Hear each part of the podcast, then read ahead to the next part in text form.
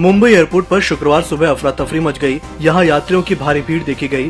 दरअसल कई यात्रियों की फ्लाइट आज मिस हो गई और लोग एयरपोर्ट पर लंबी कतारों में फंसे रहे। इसके लिए उन्होंने एयरपोर्ट मैनेजर को जिम्मेदार ठहराया। डोमेस्टिक कैरियर इंडिगो ने यात्रियों को सुरक्षा जाँच के लिए पर्याप्त समय देने के लिए एयरपोर्ट पर जल्दी रिपोर्ट करने की सलाह दी। एयरपोर्ट के अधिकारियों ने कहा कि फेस्टिव सीजन की वजह से यात्रियों की भीड़ अचानक बढ़ गई। देश के दूसरे शहरों के हवाई अड्डों पर भी कुछ इस तरह के हालात देखे गए। मारिया रेसा और दमित्री मुराटोव को इस साल का शांति पुरस्कार शांति का नोबेल पुरस्कार मिला है। अभिव्यक्ति की स्वतंत्रता की रक्षा के लिए उनके प्रयासों को देखते हुए उन्हें यह सम्मान दिया गया। फिलीपींस के मारिया और रूस के दमित्री पेशे से पत्रकार हैं।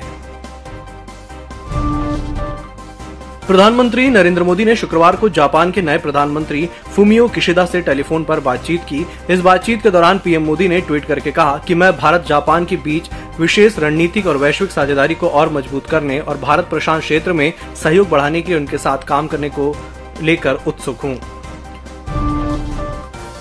अफगानिस्तान के कुंदूज में जुमे की नमाज के दौरान धमाका हुआ है। इसमें दर्जनों लोगों के मारे जाने की खबर है। साथ ही बड़ी तादाद में लोग घायल भी हुए हैं। ये धमाका हजारा शिया मस्जिद को निशाना बनाकर किया गया। दिल्ली इंटरनेशनल एयरपोर्ट लिमिटेड ने घोषणा की है कि कोरोना महामारी के कारण करीब 18 महीने तक बंद रहने के बाद टर्मिनल 1 पर फ्लाइट ऑपरेशन 31 अक्टूबर से शुरू होगा।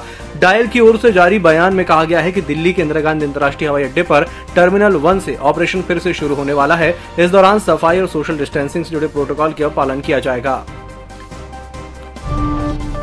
शुक्रवार को भी पेट्रोल और डीजल की कीमतों में बढ़ोतरी हुई। सरकारी तेल कंपनी इंडियन ऑयल, एचपीसीएल और बीपीसीएल ने पेट्रोल की कीमत में 30 पैसे प्रति लीटर का इजाफा किया। वहीं डीजल के दाम 35 पैसे प्रति लीटर बढ़ाए गए। इस महीने में अब तक 7वीं बार पेट्रोल डीजल के दाम बढ़ चुके हैं।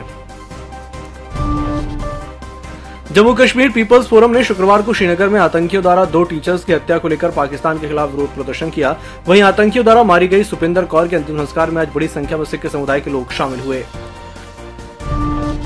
रिजर्व बैंक की मौद्रिक नीति कमेटी की बैठक खत्म होने के बाद आरबीआई गवर्नर शक्तिकांत दास ने प्रेस कॉन्फ्रेंस कर बताया कि आरबीआई ने रेपो रेट 4% पर और रिवर्स रेपो रेट 3.35% पर बरकरार रखी है।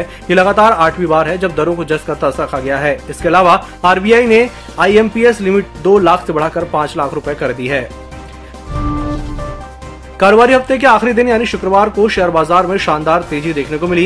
इसके अलावा रिजर्व बैंक की क्रेडिट पॉलिसी भी बाजार को खूब रास आई और इसी के साथ सेंसेक्स 381 पॉइंट बढ़कर 60,059 पर और निफ्टी 104 पॉइंट की तेजी के साथ 17,895 के स्तर पर बंद हुआ।